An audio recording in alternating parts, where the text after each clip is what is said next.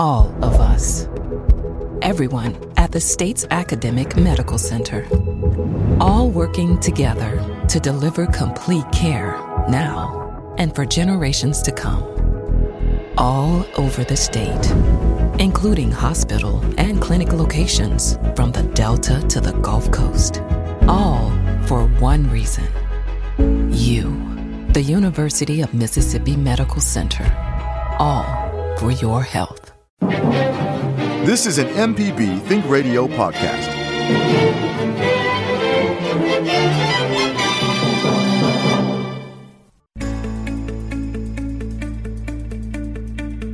Thanks for listening. You're joining us at Southern Remedy for Women here on MPB Think Radio. I'm your host, Dr. Michelle Owens, and I'm joined by my lovely co host, Dr. Allie Brown. Good morning.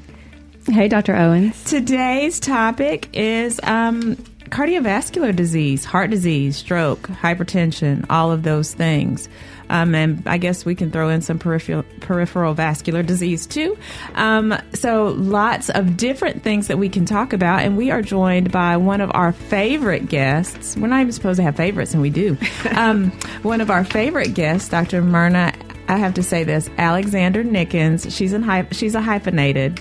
So no, I, really. I said this morning, I said this morning, Alexander, but Dr. Myrna Alexander Nickens, who is an associate professor, hopefully drumroll soon to be professor at um, of internal medicine and the division of cardiology at the University of Mississippi Medical Center.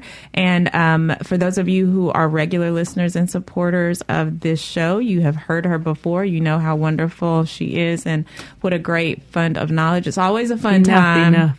It's always a fun time when we get together. You know, she's also a little shy, but she's got a mean backhand. If you can get her on that tennis court, she's she will she will eat you alive. She seems really really sweet. Uh-huh. The tennis players are laughing right now. She's she's really really sweet, but she will eat your lunch on the court. So again, Yeah, right. So glad to have you back again, um, Myrna, and to talk about this is really a hot topic. I mean, uh, there's been a lot of attention that's been turned to cardiovascular disease and prevention and some of the recommendations that are out there. It seems like every few years there's some new thing Right. um, that we are investigating or um, trying or people are getting exposed to or you might hear being promoted to try to help um, pr- promote cardiovascular health. Um, I think at one we've talked we've looked at what antioxidants that people have talked about in the past, whether it's vitamin C and vitamin E and other supplements. There was at one time I think folic acid was being Right. touted Mhm. as being a very important um, possible uh, opportunity to help give us some cardiovascular protective effects.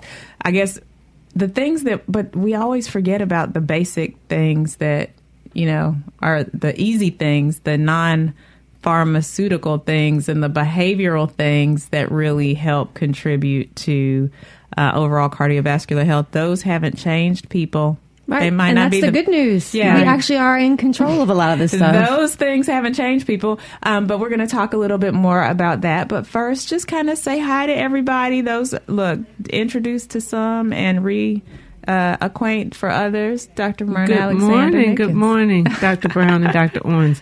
It's always nice to come here. I I feel like this is a platform for us to share what we learn every day and what we encourage our patients to do every day.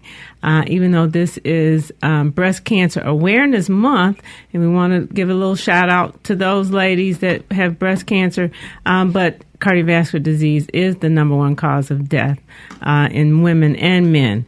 Uh, we are always moving the Department of Cardiology, our uh, associations, the American Heart Association, the um, uh, also the ACC. We're always doing a lot of research about what we should be doing and what is uh, good for the public. And I shared with you all this morning that we have some new preventive guidelines. Um, so we, and our public is also knowledgeable about what the risk factors are. But we'll just go over those anyway if they have forgotten. Because Absolutely. as I talked to some of my patients, one of my patients told me yesterday, uh, day before yesterday, that her hobby was what? Eating. Not a good hobby, right? It's eating lettuce. Depends on what I was just gonna say. It depends on what you're eating, I guess. No, so you know, if we look around, a lot of Mississippian hobbies are. If we think about it, hey, can you go out to dinner? Hey, can you go out to lunch? Um, do we ever say, hey, can we come play tennis? Can we come and go walk? Um, so one of the things that um, we focus on uh, when we look at prevention is make sure that we are looking at changing our lifestyle or continuing a good lifestyle. So if you're a teenager and you're in your 18, 18 now, don't stop exercising because you used to play football and basketball. You need to continue. So we're talking about continuing exercise. Um, some of the uh, uh, other problems that we have is hypertension. Uh, we see hypertension in younger ages these days. Um, and hypertension diagn- uh, definition has changed. Yeah, that's that's pretty new too. Yeah, I mean, it's yeah. relatively new, about within a year or so. Yeah, a couple Yeah. of years now.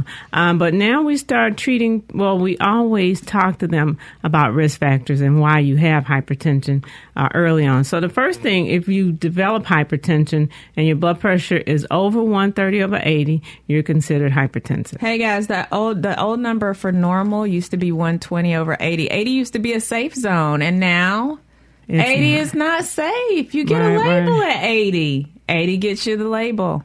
Right. So that means you got you don't have to take medicines the first thing, but you need to prove that you are doing something to lower it. Well, that makes sense. I mean, it, it makes sense that there's a step before, oh, well, now we have to put you on medication. Right, I right. think that everyone wants to swallow the magic pill, but really, you don't have to even get into that mess if you alter your, your diet and your exercise regimen. Yeah, and I, you know, I think about patients who I'll say, "Oh, we need to start this," and they're like, Ugh, "I don't really like taking medicines." Well, this is great because if you don't really like taking medicines, there actually is an opportunity for you not to have to. Right. Um, if your diet and exercise regimen can be modified such to get your numbers into target. So, you know, for those of you who are not really big on medicines or not very gung ho on that, um, there's still some options. These behavioral modifications are really kind of where the money is for you because that would be the thing that would keep you from doing what you don't want to do. I want to give the number out really quickly because our phone lines are open. Um, and again, this is a really broad topic. We got a really bright guest, and she is ready and able to take any of your questions related to cardiovascular disease. Um, the number is one eight seven seven MPB Ring. That's 1 672 7464. Or you can drop us an email to women at mpbonline.org. Well, we talk about these numbers, and something I really want you to address is Okay. what if you don't even know your numbers, right? In order to know where you're at with your numbers, you have to actually get a checkup and know what your numbers are, right? Right. So, blood pressure, cholesterol, your blood sugar. What are the what should people be out there be doing just to be more aware of their health? Okay, so uh, the adults considered 18 and above uh, should get a, a, a, a physical at 18, but should have gotten them at, in, with your pediatrician.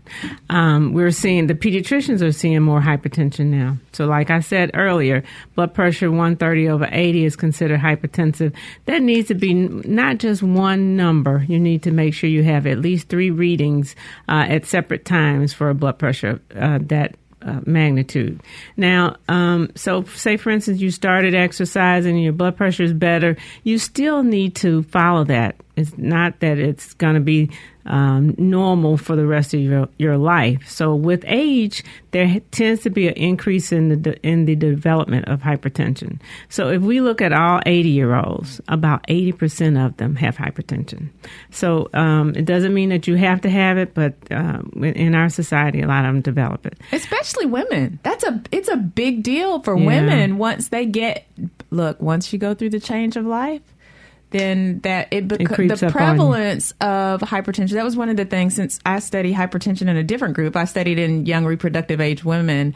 Um, that was one of the things that I found most interesting is that you know that's a, po- a patient population that I don't usually interact with, but how significant that number, like the the slope of the curve, goes up pretty significantly once women go through the change of life and enter into that postmenopausal period.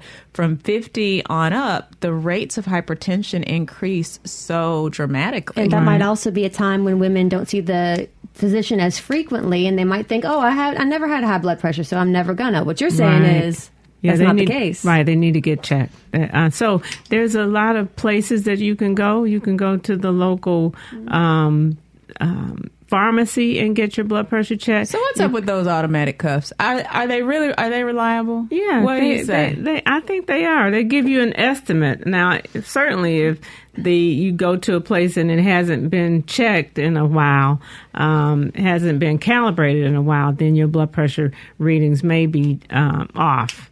But now, if you walk to the blood pressure, walk to get your blood pressure checked, it's going to be different than when you sit there for five minutes. So you got to be be aware of that. It's not that it's something wrong with the machine.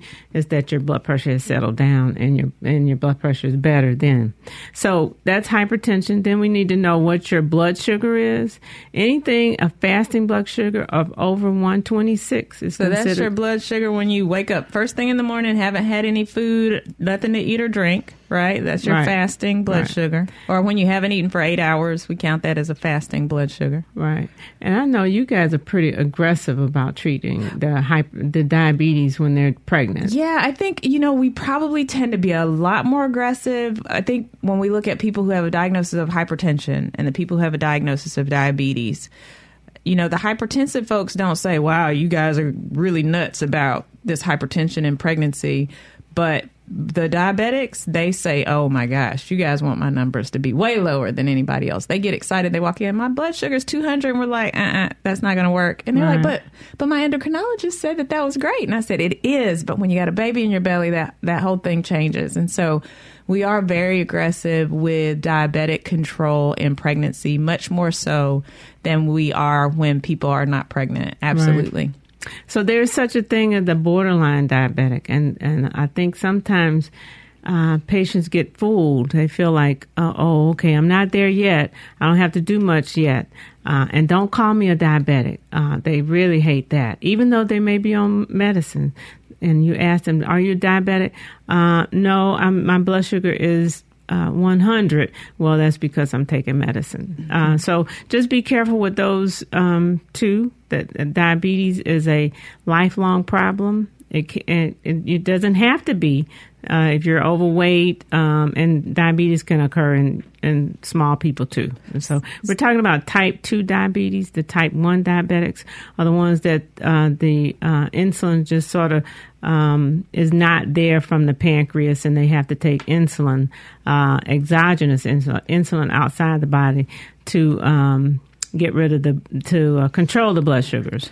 So, Um, can I interrupt uh, while we're talking about knowing your numbers? Because we do have a caller on the line. Oh, and so, if we can just pause for a second we can come back to knowing your numbers, because I think that this is really important. And I know you, we want to get to cholesterol and some of those other things. But I want to hear from Carol, who is calling us this morning from God's country, Starkville, Mississippi. Um, go dogs. and good morning, Carol. Good morning. How are you? Doing great this morning. Wonderful. What's your question? Well, I am a I'm 68 years old. I'm relatively active. Um, I teach on the MSU campus, getting lots of steps a day. But I've been doing the Noom weight loss control and trying to add um, exercise to my steps. I've been to some exercise classes at different places, and they're all kind of beyond my capacity at this point.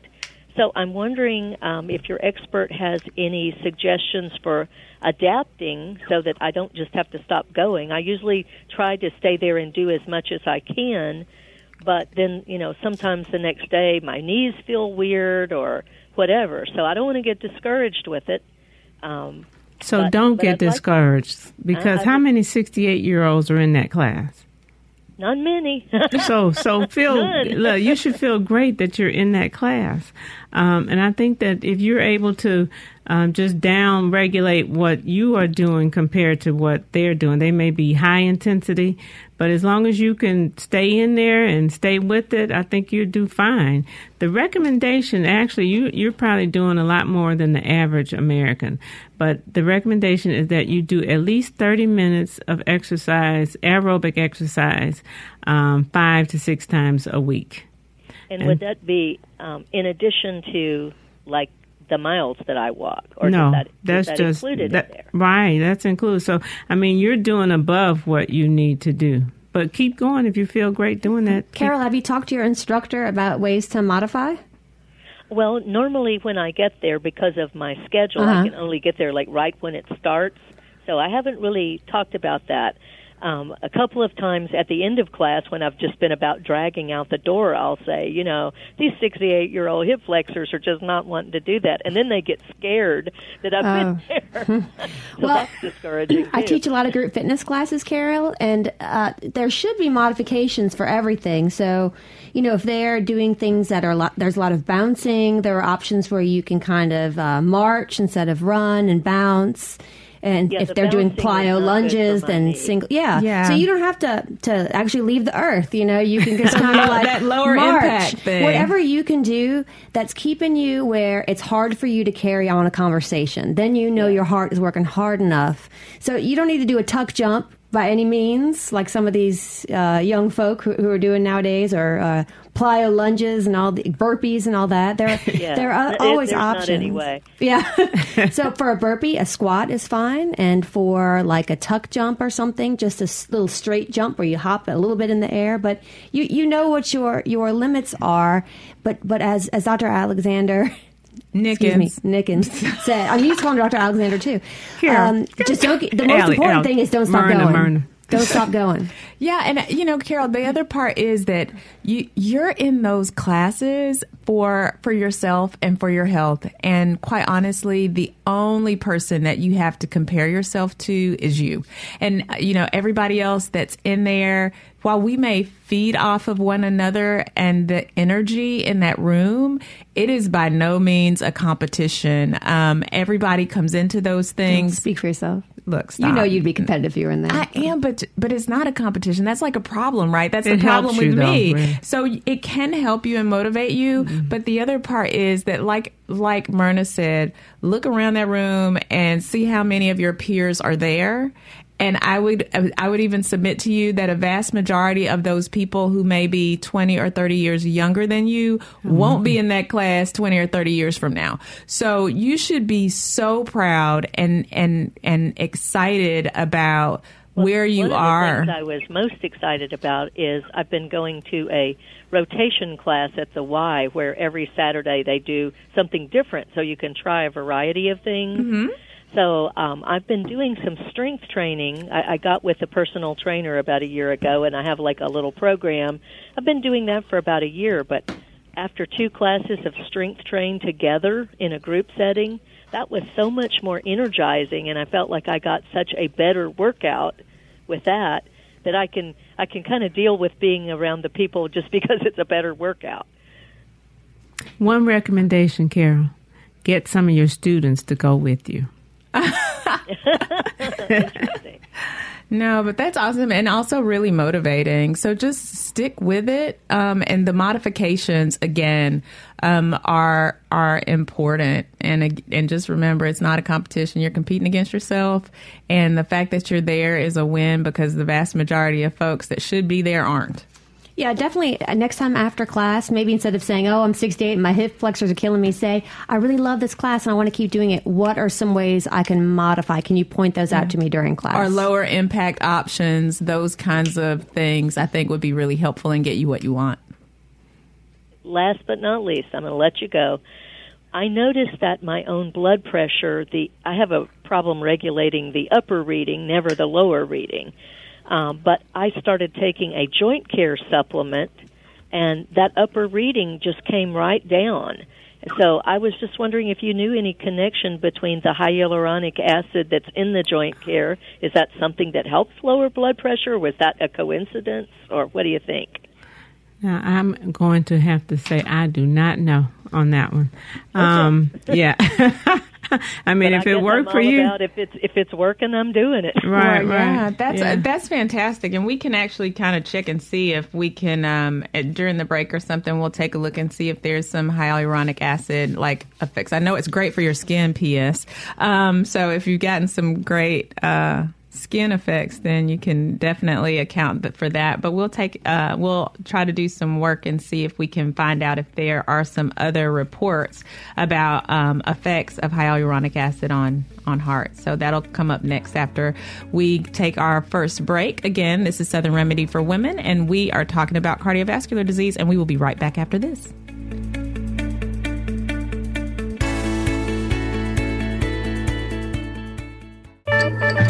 This is an MPB Think Radio podcast.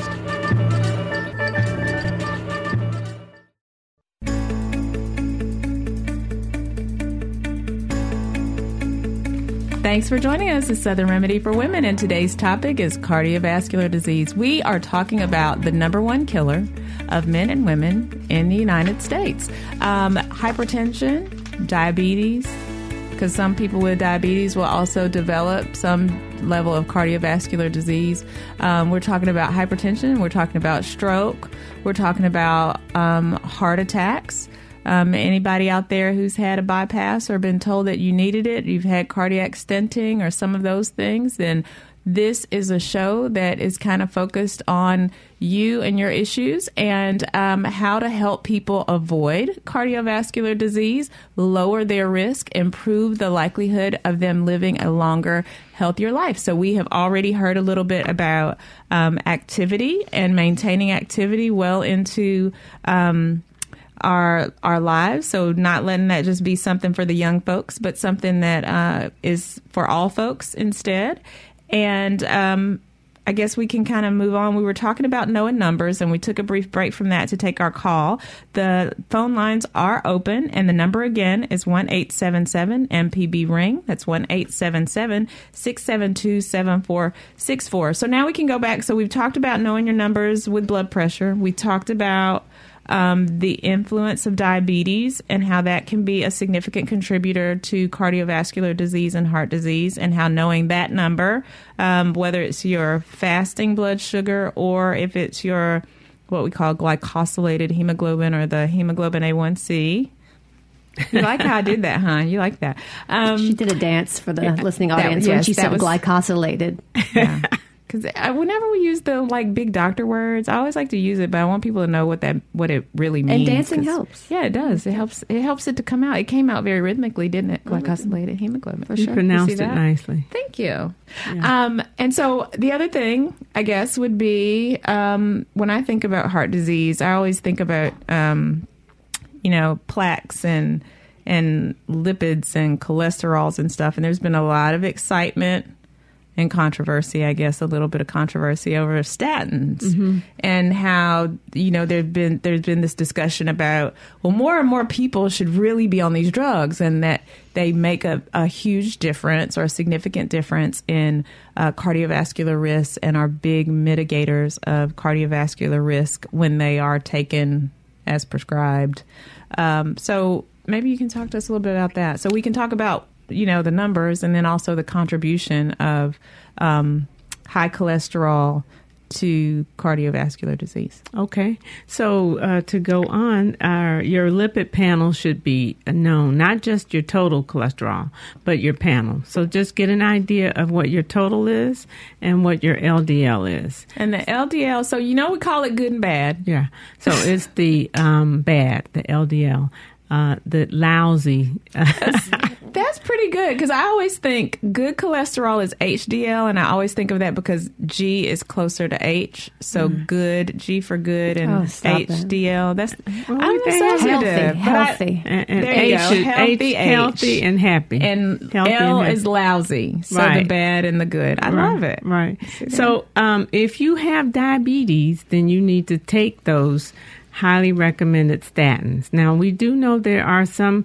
Um, adverse reactions, and most, the most common ones are muscle aches. And to uh, avoid some of the muscle aches, I recommend to my patients instead of taking it once a, a day, you can take it three times a week and it's better than not taking any at all. I we I do this. Heard, that's awesome. I oh, did yeah. not know that. Yes, ma'am. So it doesn't do. have to be a daily thing. No, no. So you'll de- you'll decrease your your levels even if you get get at least three to four times a week and that will decrease the amount of muscle ache you have. All right. Yeah, we see it a lot more in older people because they also have arthritis, and Mm-hmm. and generally the pain is sort of like you were doing some exercises, hip exercises. So it may be thigh muscles, um, but it can generally be all over as well. So, Dr. Brown, targets for um, cholesterol, what are they?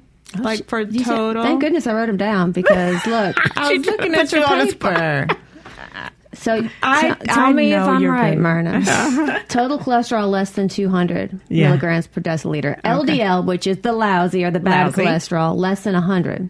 So if you have coronary disease, the cardiologists like to focus on less than seventy. You see how, do you see how needy these cardiologists are? N- Less are. than 70. They need. They got to have their own special thing. No, no, this is for everybody. It's not just for HDL, the happy, the the happy healthy, should be should be greater high, than greater than four- 60. It says. Yeah, uh huh. I, remember the old days. It was 35. Everything changes. That was really old. I know that's Yeah, like yeah. when I was in medical school. So 60. And then triglycerides, which people sometimes forget about, Less than one fifty. less than 150. Right.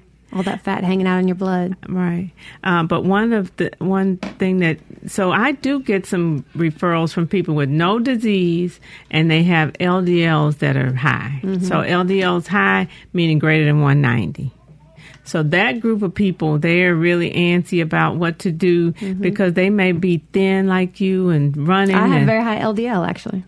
you do. I am yeah. one of those people. Some Right. people just genetically have it. you Yeah, know? and See, my I, I, do I- my HDL is a little. My little. HDL is also high. My HDL is a little high. My regular, so my total cholesterol is always normal or on the low side. But Stop, of that, stop bragging. I'm mm-hmm. not. It's a humble brag, right? It's a humble brag. No, but seriously, my HDL is much higher, and my LDL is is really low. So but what do we do in these instances where it's not clear cut? Like if you have heart disease and you have high LDL and you're obese, I mean, no doubt about it. Right, you need treatment. You need treatment. Right, right. But what about someone that is active and healthy? Uh, HDL is high, everything seems good, but the LDL is high. So they still need to change their diets, Mm-hmm. okay? Um, and if the, the diet is not going to get them down to normal, usually, unless they're eating a lot of high fat food, um, and then you can still see. But I would at least give them a try, give them a chance to lower lower it themselves Mm-hmm. if they have no other risk factors. Um, after that's failed though, and it's still greater than 190, then they need a statin. Um, and they don't have to have a high den- it, it does not have to be uh, a high dose statin. It can be an intermediate dose statin.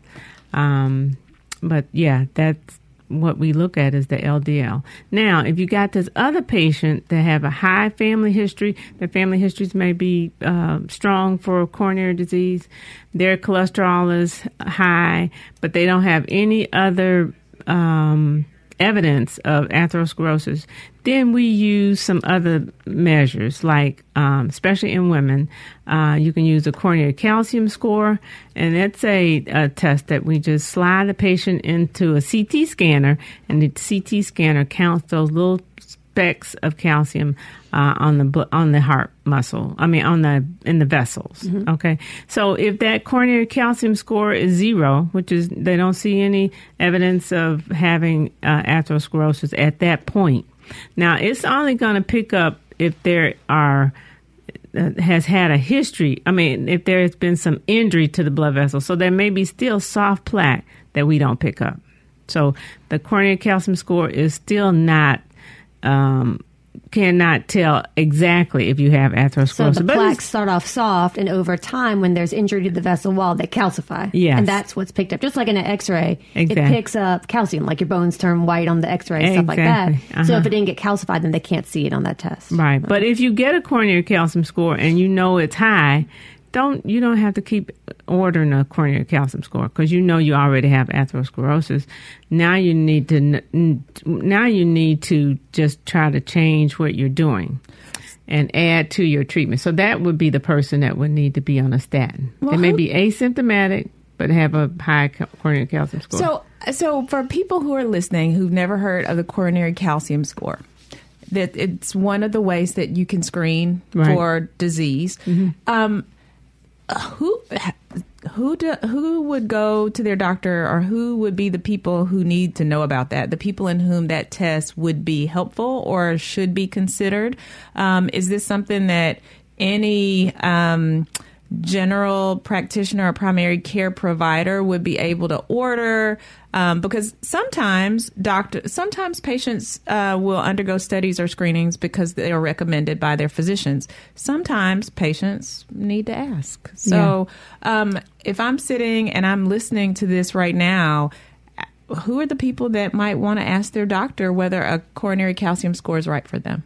So that patient that um, are in the middle, you know, you don't know you, you're asymptomatic. If you're symptomatic, we don't need to. That's a whole different ball game. so Um, that's like chest pain and those kinds of things right. is that what Chest you're talking about Mm-hmm. discomfort, shortness of breath.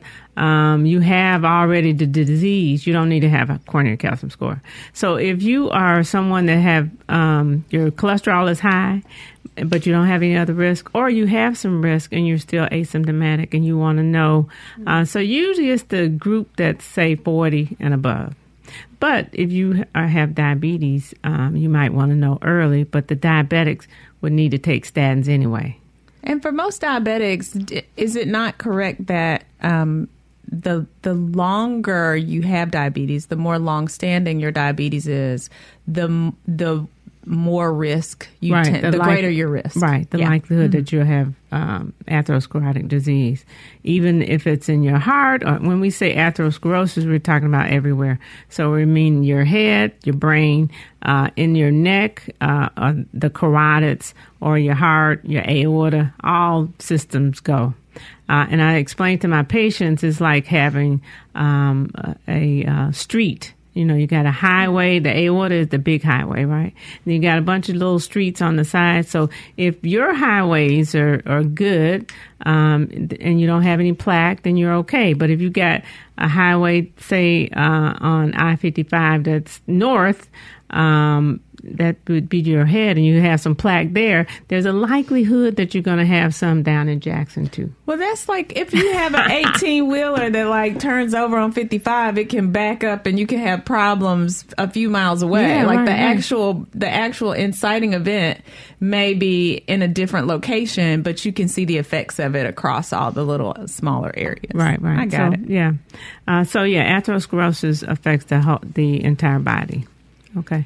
So now some of the other risk factors that I want to get to are um, smoking, and when we ask Yes. about smoking, No reason to smoke. Right. No Don't reason do to smoke. it. Don't do No it. reason to inhale inhale those noxious chemicals into your lungs. And not just smoking cigarettes, right? Right, not just cigarettes. So when I ask the question, do you smoke? Commonly, my patients will say no. Okay, but then I'm seeing some little telltale signs that they're inhaling something. And so that other question is, okay, you don't smoke cigarettes. Do you smoke marijuana? Oh, yeah, yeah, I do smoke marijuana. Uh, and so now patients are quite confused. They want to know, well, why is it being um, put on the i mean it, it's it's okay it's uh, in some states to smoke marijuana and others it's not uh, well then i sort of date them back to alcohol remember in the 1920s you don't remember you weren't there but anyway we read about it in the 1920s. remember. Right, right. Uh, but anyway, be at prohibition, um, you know, they were not in, not.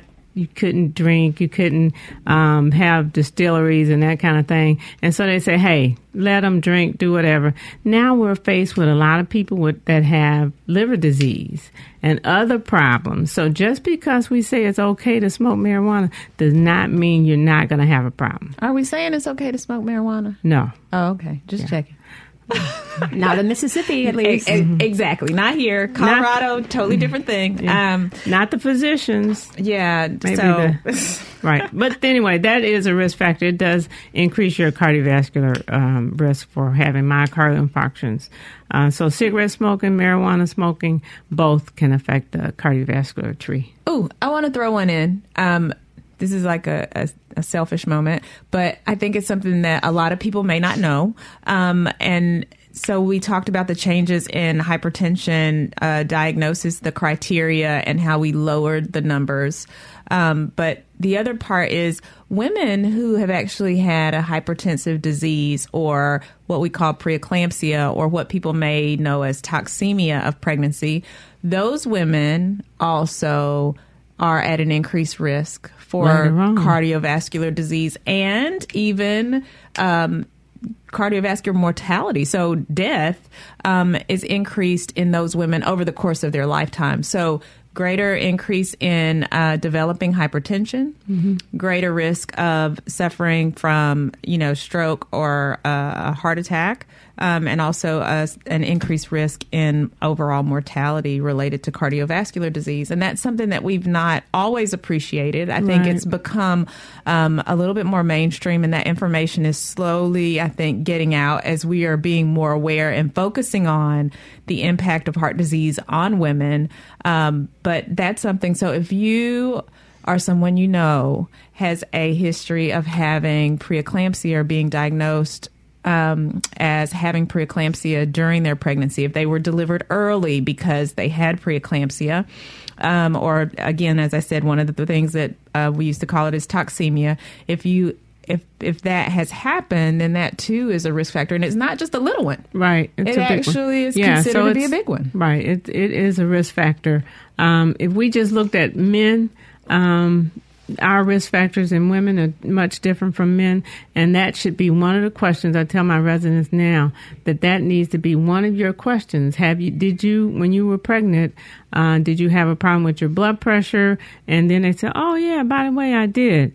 Uh, we're seeing them at 50 years old, but that would historically let us know that they have an increased risk for cardiovascular disease. And now that I'm seeing a lot of your patients at the age of 20 and they are preeclamptic, I let them know now that later on you're going to have you your risk for having hypertension and cardiovascular disease is higher. Yeah, and I think with um, reproductive age women, there may not be a regular source of care. Like they may not, because they're younger, they may not see a physician regularly. So knowing the impact of these things that can happen that are pregnancy related uh, complications, gestational diabetes even increases your risk for developing diabetes in your lifetime.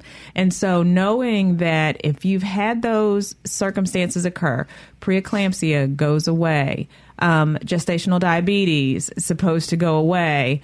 Um, even if they resolve at the end of your pregnancy, that it doesn't mean that it may not come back when you are not pregnant. And when it comes back it might actually be there to stay.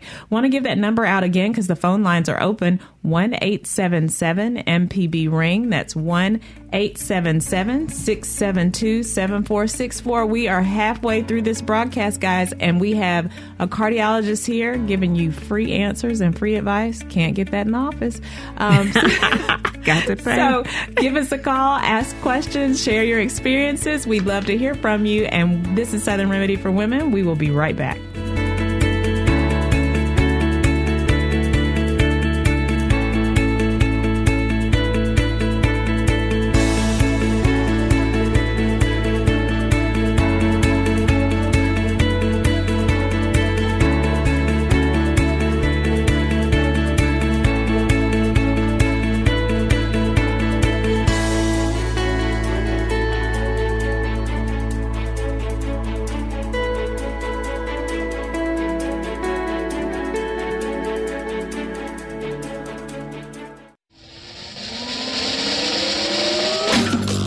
This is an MPB Think Radio podcast.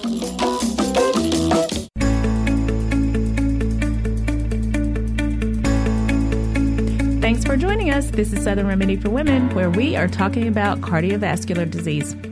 We are joined by our special expert, Dr. Myrna Nickens. I'm going to get your name right before it's all said and done.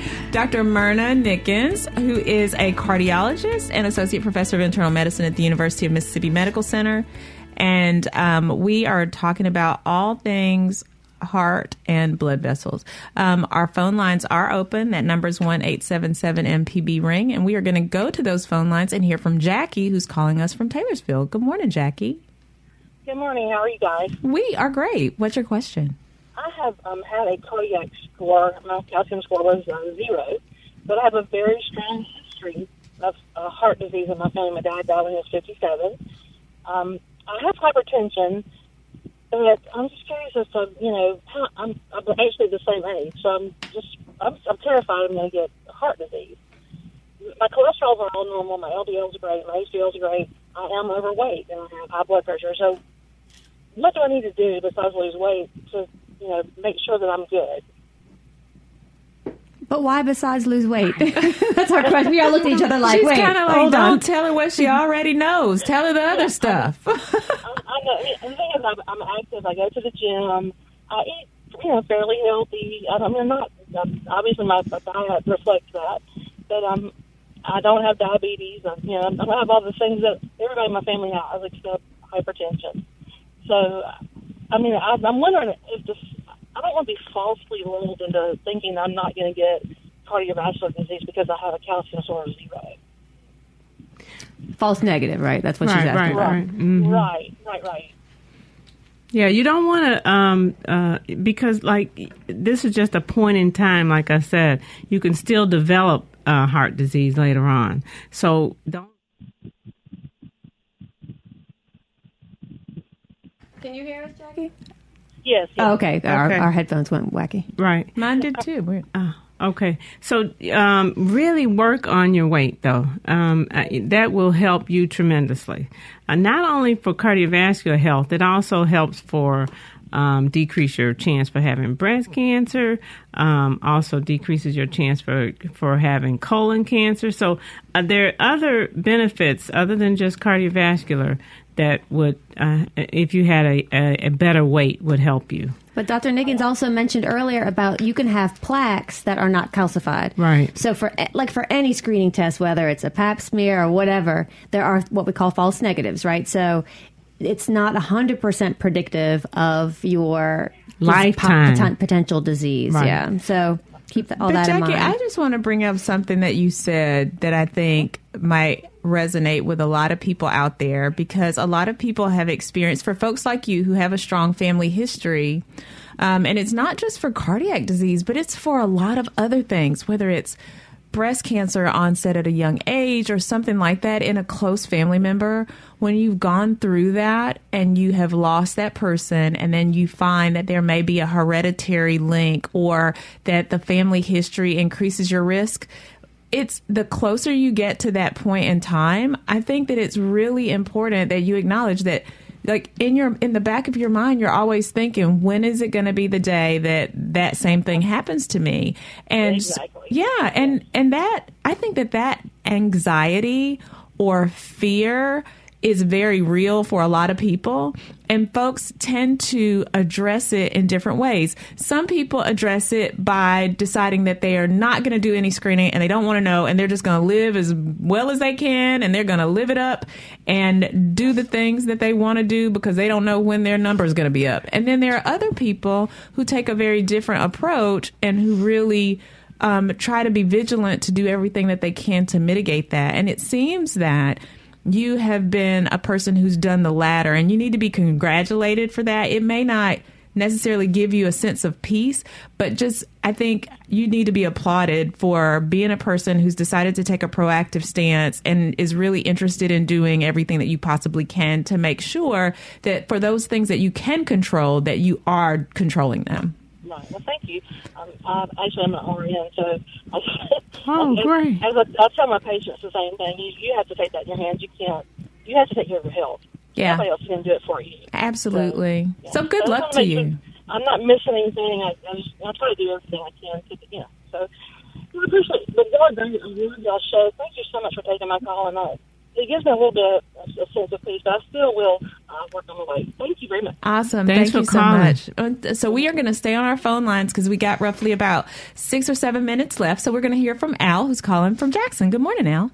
Good morning. So I'm a home health provider, and I want the doctor to help me as a physical therapist.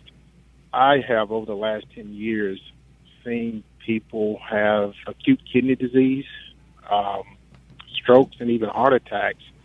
Uh, sometimes relatively healthy, but the only correlation seemed to me uh, when I talk to these people is that they've been using statins. And I'm trying to figure out as a clinician, is there a correlation between the use of statins and the rise of uh, acute kidney disease, and are we are we doing more harm than we are good with respect to the use of statins to to control cholesterol. Um, I don't know. This is just you know from my research and looking into the patients that I've seen Mm-hmm. in, in the research that's out there. Okay. Um, Al. and, and I just wanted to have uh, see what the doctor has to say about that. Okay, thanks for calling, Al. So, since you're a physical therapist, there's a high likelihood that those patients were on some uh, medication for pain as well. Now, there has been some correlation with kidney disease, what we and you know what they are, the the nonsteroidals. So patients are, are coming to you because they have some muscle ache or they have a broken bone or something like that, and they're taking a, a, a lot of nonsteroidals. Now, that is well written. That Well, uh, well, that's well, that's uh, yeah, and I understand, but that's not the situation. I'm I'm a home health provider. Oh, You know, most of, most of the patients, it's a little different dem- demographics in terms of the type of patients that I treat. Most of the patients that I treat are the cardiovascular type patients. They have hypertension, they have diabetes. Uh, you know, they're going to dialysis. But uh huh. you know, I walk into a home and I have a 49 year old patient who has uh, all of a sudden uh, on dialysis, and she doesn't know why she's on dialysis, but. Um, you Oh, know, but it, been if, if if you look back in her history, though, a lot of them are undiagnosed di- uh, diabetics, undiagnosed hypertensive. They have not been Or keeping poorly up. controlled. That's another good another good point. yeah. Right, but Well, the let ask- studies go back. Let me tell you, the studies go back uh, at least thirty years. Um, I've been in this business a long time, and we have good studies that show uh, the improvement in uh, cardiovascular health with the statins. Now, I'm not saying that they don't have some um, uh, adverse reactions, but for the most part, there are more people that are helped than than Yeah, I, than I understand that, but but is there a correlation? No, Uh, no. But between We have not seen a correlation between um, taking statins and development of renal disease. Actually, when they have renal disease, we put them on statins. There has not been any correlation between uh, taking statins and developing heart disease. Right, um, right. We th- those people tend to do better. Okay, okay, great. Thanks a lot. Awesome. Okay. Al, thanks so Thanks. much for your call. Um, and we have one more caller on the line, so we are going to go to Greer and hear from her. Good morning. Good morning. Thanks for taking my call. Thanks for Um, calling. I am I'm calling with a question about PACs. I have PACs. Um, I see a cardiologist. I've had a complete workup. I've worn a Holter monitor a couple of times, and my cardiologist swears that the PACs are benign, but I promise you they don't feel benign. um, and I take Toprol, which um, somewhat controls them, but I still will have breakthrough episodes, and I'm aware of the kind of things that can trigger them, like stress and caffeine and lack of sleep. But I'm wondering if they really are benign, and I'm also wondering if there's any correlation. I noticed that they are worse when I am laying down on my left side, and I wondered if there's any any documentation of that, and if I should avoid it. Uh, should avoid lying on your left side. Right, Is that if what it seems to trigger them. No, you just are aware that your heart is on the left, and so you are aware of it when you're lying on your on your left side. Not that they worsen, um, but because if, if you turn over on your left side and put your hand under your breast, you can feel your heart. And so you, you're probably just feeling them. Uh, and yes, we do. I do see a lot of patients with PACs. Uh, they are relatively benign. Um, they can, uh, if you have some other illnesses such as COPD or emphysema, uh, sleep apnea, they be may be more prevalent in those patients. So, uh, do you snore? I'm not. You don't have to answer I this, do, but I, oh, I, I do okay, have, but you do treated and managed sleep apnea. Oh, okay. All right. So, yeah, so uh, patients with sleep apnea, ha- they have an increased incidence of having atrial fibrillation, and sometimes they could be little footsteps before you develop atrial fibrillation. And so, uh, and the Toprol usually can take care of some of that, but if you can just treat that um, sleep apnea, uh, most of the time you you'll be okay. But they are fairly benign. They feel terrible a lot of They times. do. Yeah, some people don't feel them at all. They're having them, eh, eh, eh, but they don't feel them.